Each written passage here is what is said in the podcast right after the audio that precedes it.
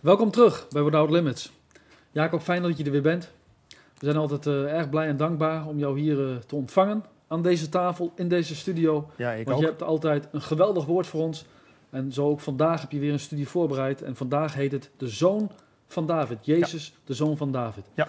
We gaan er alles over horen. Ja, zullen we eerst Gods woord daarop lezen? Heel dat graag. het dus niet een titel is uh, die ik zelf bedacht heb, maar dat Gods Ja. woord daarin krachtig meekomt. Want bij de intocht van Jezus in Jeruzalem, wat zeggen dan de mensen? Zullen we de tekst lezen uit uh, Matthäus 21? Ja, vers 9 is het, hè? Ja. Daar staat... En de scharen die voor hem uitgingen en die volgden, riepen zeggende... Hosanna, de Zoon van David, gezegend hij die komt in de naam des Heren. Hosanna in de hoogste hemelen. Ja, dat is een geweldig gebeuren. Ja. Want die tekst is natuurlijk eigenlijk ook het wachtwoord dat Jezus pas weer komt wanneer ook wij zeggen, gezegend hij die komt. Dat we verwachting hebben dat Jezus eenmaal de zoon van David is die op de troon van David gaat zitten. Ja. En dat Jezus zelf hier door de scharen die voor hem uitgingen, dus de herouds, en degenen die volgden, werd gezegd, Hosanna, de zoon van David. Ja. Dus men had het door. En vooral de kinderen. Maar vaak uit de mond van kinderen en zuigelingen kunnen wij nog een hoop leren. Maar Jezus werd niet alleen aan het eind van zijn bediening, dus zeg maar bij de intocht van Jeruzalem zo genoemd, maar direct al bij de aankondiging, als die uh, engel Gabriel bij Maria op bezoek is, dan zegt ze, gezegend zij gij onder de vrouwen, en dat kindje door God verwekt bij u, zal op de troon van zijn vader David zitten. Ja. Dus die bestemming kreeg hij al voor de geboorte mee. Het was al geprofiteerd. Ja, en dan direct uh, Matthäus 1, vers 1, dan staat er dat um, de geslachtslijn van Jezus is Jezus, de zoon van David, de zoon van Abraham. Nou, Abraham kennen we natuurlijk als de vader van de gelovigen. En dat wij ook door het geloof kinderen van Abraham zijn geworden. En Abraham ja, is natuurlijk die figuur die het oude achter zich laat en op weg gaat naar zijn, ja, de plek die God verkiest. En dan wat doet Abraham als hij het, het land in uh, bezit gaat nemen? Gaat hij overal een altaar plaatsen. En daarmee de naam van God aanroepen. Dus wat deed die vader van de gelovigen? De naam van God aanroepen op alle plaatsen waar hij kwam. En Abraham, dus zie je, dat is vaak niet zo bekend, maar Abraham gaf een gigantisch uh, beeld van wat leiderschap is. Want wat deed Abraham? Hij ging bidden voor een ander. Okay. Ging bidden voor die stad Sodom, notabene. Als er maar tien rechtvaardigen zijn, dan wordt de stad zelfs gered. Ja. Dus wat deed Abraham? Geestelijk leiderschap. Nou, en Jezus, die de geestelijke leider is, zoon van Abraham wordt hij genoemd. En hier in dit gedeelte, ja, eh, wat Jezus ook eh, doet, zijn komst was om de beloften aan Abraham gegeven aan ons door te, Door te geven. geven, ja, en de ja. belofte van de Heilige Geest. Ja. Dus we worden rijkelijk gezegend. Wij zijn erfgenamen en mede-erfgenamen Bijbel. En zelfs de belofte van de Heilige Geest. Dus dat het niet alleen een woord is die op stenen tafel tot ons komt, maar in ons hart mag komen. Dus Jezus komt echt naderbij. Daartoe was hij vorige keer, hebben we gezien, dat hij niet alleen de Zoon van God is, maar de Zoon des mensen. En dat hij ons nabij is geworden en dat hij in ons wil wonen door zijn geest. En dan nu willen we de focus leggen dat Jezus niet alleen de zoon van Abraham is, maar de zoon van David wordt genoemd. He, bij de inhuldiging, intocht in Jeruzalem, de zoon van David. Van David, ja, de naam David betekent geliefde. En Jezus was natuurlijk ook de geliefde zoon van de Vader. En bij de, de- de- bij de doop van Jezus in eh, de Jordaan, door Johannes de Doper, dan is de stem uit de hemel: Dit is mijn zoon, de geliefde. Dat is eigenlijk de David. Hoort naar hem. Dus God legt alles in de naam van Jezus. Zodat we ook in hem ook niet alleen verlost worden, maar ook weten waarop het aankomt. En ook onze toekomst. Dat eenmaal Jezus zal tronen op de, ja, de troon van zijn vader David. Maar voordat we daaraan toe zijn, willen we ook lezen wat dan die David allemaal deed. Want als Jezus de zoon van David wordt genoemd, en David kennen we natuurlijk uit de psalmen, heeft een van de mooiste, ja, een groot aantal psalmen gemaakt. En wat David deed, hij maakte alles gereed voor de bouw van de tempel, die zijn zoon Salomo gemaakt heeft. En de zoon van David, de koning van Shalom, is natuurlijk Jezus. En Jezus zegt ook, komt, want alle dingen zijn gereed. Heeft natuurlijk het avondmaal van die verzoening. Maar dat deed David al, dat hij alles gereed maakte voor die bouw van het geestelijke huis. En wat deed David? De hele entourage vullen met de lofprijs. Hij ging zelfs 120 mensen fulltime aanstellen, die de Heer gingen loven en prijzen dag en nacht. Nou, zo'n God dienen wij, die de zoon van David is, die laat zien wat het karakter van die David is. Die geliefde zoon van de vader. En wat was de, de reden daarvan? Dat, dat, dat die 120 mensen aanstelden om de Heer continu te loven en te prijzen? Nou, David stelt al, eh, zegt al in de psalmen, door Gods geest geïnspireerd, want dat deed hij niet uit eigen kracht. Maar dan is het het liefste wat ik wil. Dat ik mag onderzoeken in uw tempel. To meditate upon the word. Woord hebben we vorige keer gehad.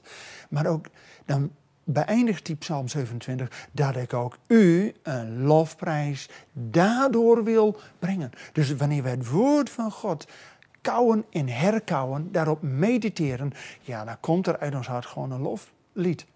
Als een dankzegging, een lofprijs en dat we een aanbidding. Maar dan moeten we God natuurlijk wel kennen. En God openbaart zich door zijn woord, door Jezus, die de zoon van God, de zoon des mensen en nu ook de zoon van David is. En die David, die kennen we als degene die die lofpsalmen maakt en uiteindelijk de koning wordt, maar die begint op een ander vlak. En zullen we dat gedeelte lezen uit Handelingen 2? Daar zien we dat David profetisch is.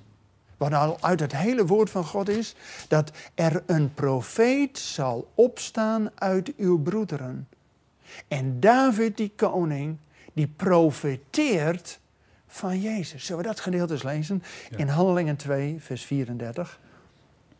Alleen vers 34? Nou, 35, 36. Oké.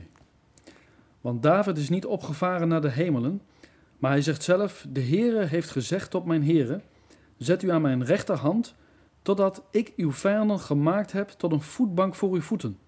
Dus moet ook het ganse huis Israëls zeker weten dat God hem en tot Here en tot Christus gemaakt heeft, deze Jezus die gij gekruisigd hebt. Ja, amen.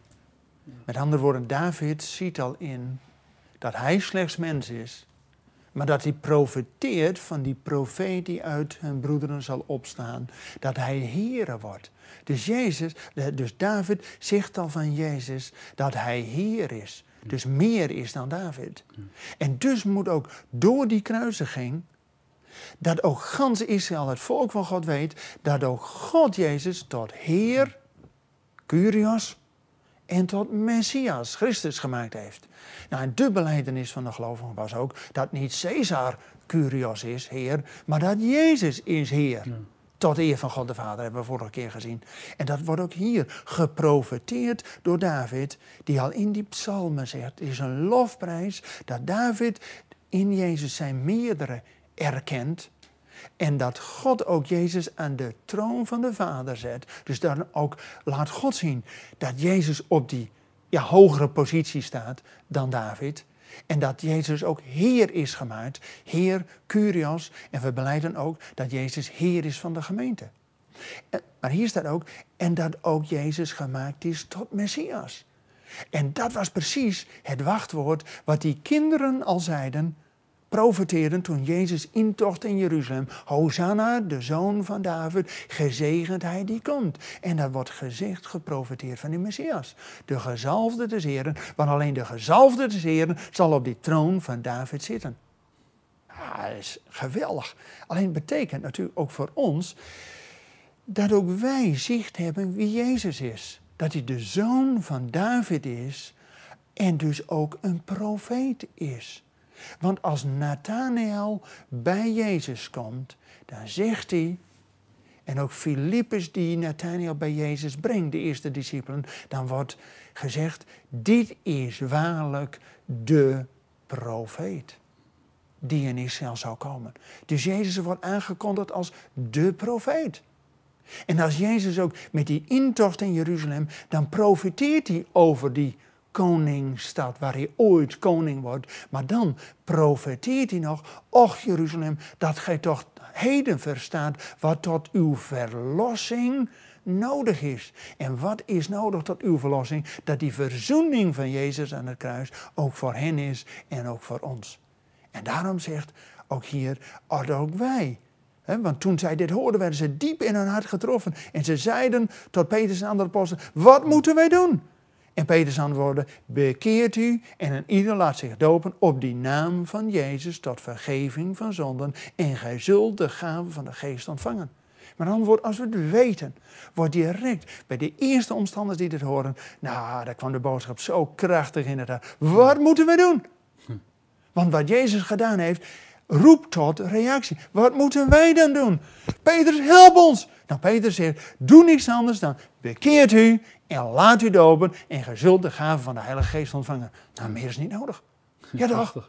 Amen. Ik bedoel, dan hebben we de vorige keer gehad dat Jezus de zoon des mensen. Hoor, die leerde de gehoorzaamheid door hetgeen wat hij geleden heeft. Is door het kruis heen gegaan, door de dood heen. En daarom heeft God hem opgeweekt in die plek in de hemel gegeven. En dus kan ook David en als zoon van David profiteren dat de Heer, God, hem tot Heer heeft gemaakt, gesteld heeft. En dat hij Heer is en Messias, de gezalfde koning, die ook eenmaal zal tronen op die troon van David. Maar dat was natuurlijk al aan Maria geprofiteerd, voordat Jezus verwekt was, dat Jezus zal komen en tot in eeuwigheid op de troon van David zal regeren. Want hij komt spoedig. Ja, maar daar zullen we het over hebben. Maar eerst natuurlijk toch, het belang daarom is zo goed om het woord van God uit te leggen, te analyseren, zodat we niet alles op één hoop gooien, maar dat we weten, Jezus is de Zoon van God. Hij is de zoon des mensen. En Stefanus, die zag hem al dat hij verheerlijk was, de zoon des mensen. En ook wij, die weten wat het wil van God is. Dat we zicht hebben wie Jezus in voor ons leven is. Dat Hij degene is die bekleed is met macht, met kracht, met heerlijkheid, met blijdschap. En dat we door het geloof in Jezus ook zelf die kracht krijgen om het vol te houden. Ondanks de omstandigheden. Dus ook al zijn we mensen, maar niet gevallen in Adam, maar hersteld door de zoon des mensen, die nieuwe Adam, die ons vernieuwt. En dus mogen wij ook leven als kroon op de schepping van God. Prachtig.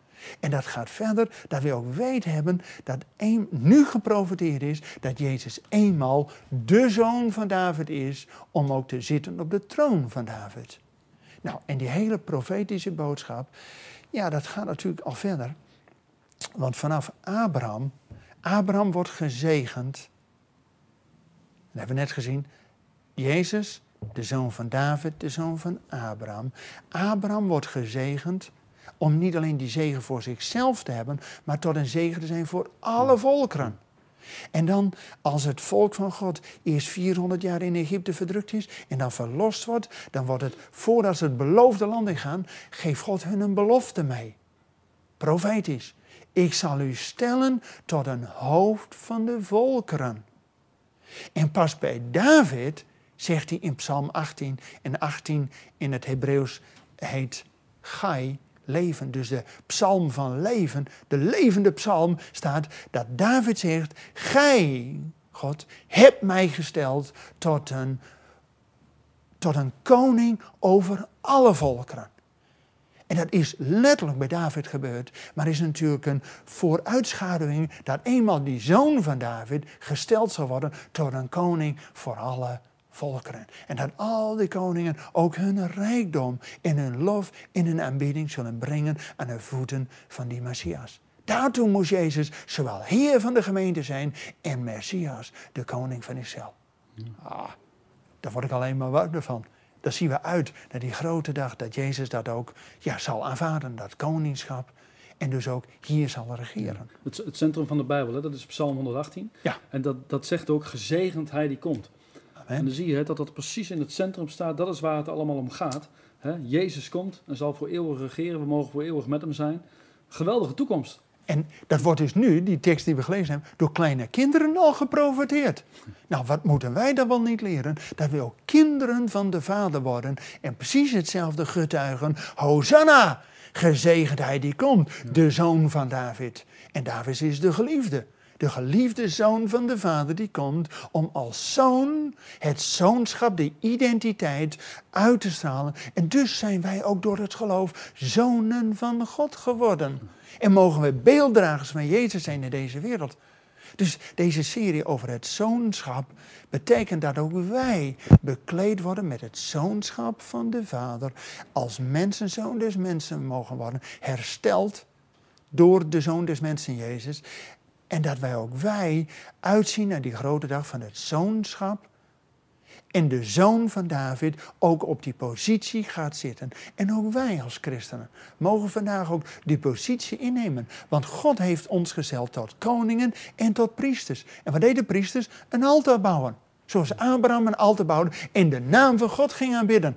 Zo mogen wij, waar wij komen, of het nou op je werk is, of in je school, of thuis, dat we de naam van God mogen Dus wij worden tot een hemelse positie, roeping, geroepen als geroepenen. En dat betekent dat we geloof hechten, vertrouwen hebben, omdat Jezus die weg van ons gebaand heeft. Hij is de zoon van David en hij is Jeruzalem, de koningsstad, genaderd. En hij komt weer om ook door het Kidrondaal de plek van die nieuwe tempel in te nemen. Ja, dan zal de vrede van God over de ganse aarde zijn. en de maaltijd des Heeren gevierd wordt op de berg die God verkozen heeft. Amen. Bijzonder nou, Zien we naar uit. Amen. Nou Jacob, hè, eh, de tijd zit er alweer op. Ja. Uh, het was weer uh, boeiend. Ik ben een en al luisteroor, want wat jij altijd te vertellen hebt, dat gaat eigenlijk al je verstand te boven. Ja, het is God die het doet. Maar het is, een, het is geweldig dat de Heer je die gave heeft gegeven, hè, om, om, om, om, ja, om, om het woord zo te begrijpen en zo uit te leggen zoals jij dat kunt. Hè. Ik kan dat niet, maar jij bent daar echt voor geroepen. En ik ben er dankbaar voor dat je dat ook met ons wilt delen. Het is genade van God hoor. En het is natuurlijk jaren studie wat je gedaan hebt. Hè? hoe lang heb je school gedaan? Nou ja, ik heb tien jaar theologie gestudeerd, maar daarna ben ik ook al tien jaar aan het uh, Gods woorden aan het verkondigen. Dus ja, het is iets wat een deel van jezelf wordt. Maar het lukt alleen door de kennis die God ons wil geven, door te mediteren op zijn woord en te bidden dat Gods wil ook in jouw leven zichtbaar wordt. Ja, en gehoorzaam zijn aan het woord van God. Dan wil Hij ons ook die volgende stap doen ervaren. Het is ook een keuze die we moeten willen. Iedere dag weer het houden achter je leggen, niet een eigen kracht, maar ons bekleden met het woord van God. Jezus Christus, die ons ook de wil van God wil openbaren. Nou ja, dan is het een kwestie, gaan door van, van kracht tot kracht, van overwinning tot overwinning. En dan zijn we net als Jezus, die een schare voor zich uit heeft en een schare die achter hem aanging. Dus de herauten en de volgelingen die maar één ding doen, gezegend hij die komt. En ook waar wij mogen komen, mogen we de woorden van God proclameren. Gezegend die hij, die komt niet wij, maar dat we in de naam van Jezus ook zijn kracht in zijn woord mogen getuigen. Geweldig. Daartoe zijn wij getuigen. Ja. Amen.